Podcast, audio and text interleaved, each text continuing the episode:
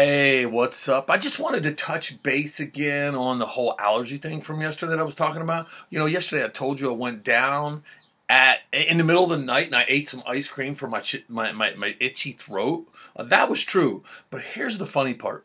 I was messaging my friend Rick, the, the guy that informed me of this technique of eating ice cream to stop the itchiness to tell him that he needed to listen to the video today and he told me he did. He thought I was joking about eating the ice cream in the middle of the night. I assured him I wasn't, and he told me that he was only joking when he mentioned to me about ice cream being something that would help. Well, I have news for you it helped. You know, some inventions have been made because of things similar to this. Velcro uh, was invented from what I hear because of those little jagger balls getting stuck in dog's fur. We called them sticker balls when I was a kid.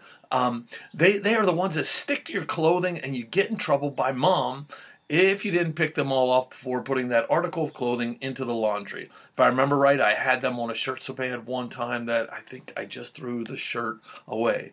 Um, Post-it notes apparently were made by accident, sort of. The, the glue was. It, it was the intention of the inventor to make a very strong glue, and he made a very weak one instead.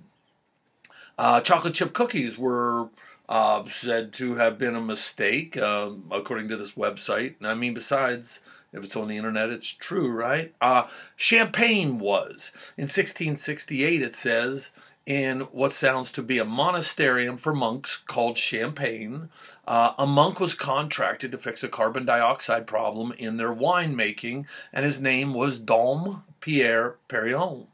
Uh, I don't know if all these are true, but I can tell you that they should have taken the mistake of champagne and used it for weed killer or something. Um, how did a mistake like champagne that tastes so terrible ever become something marketable, let alone expensive? I think what was really invented that day was really uh, marketing skills by someone to sell something so terrible.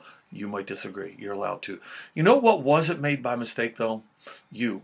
You were so incredibly deliberate. Deliberate. Psalm 139 is my favorite of the Psalms because when I read it, I feel valuable.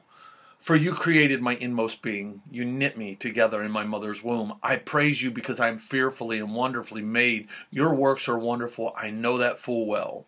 My frame was not hidden from you when I was made in that secret place, when I was woven together in the depths of the earth. Your eyes saw my unformed body.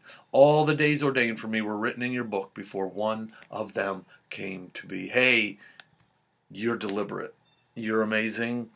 And, yep, seek out the God who made you because he's worth seeking out. Hey, thanks for turning up the volume easy as one, two, three.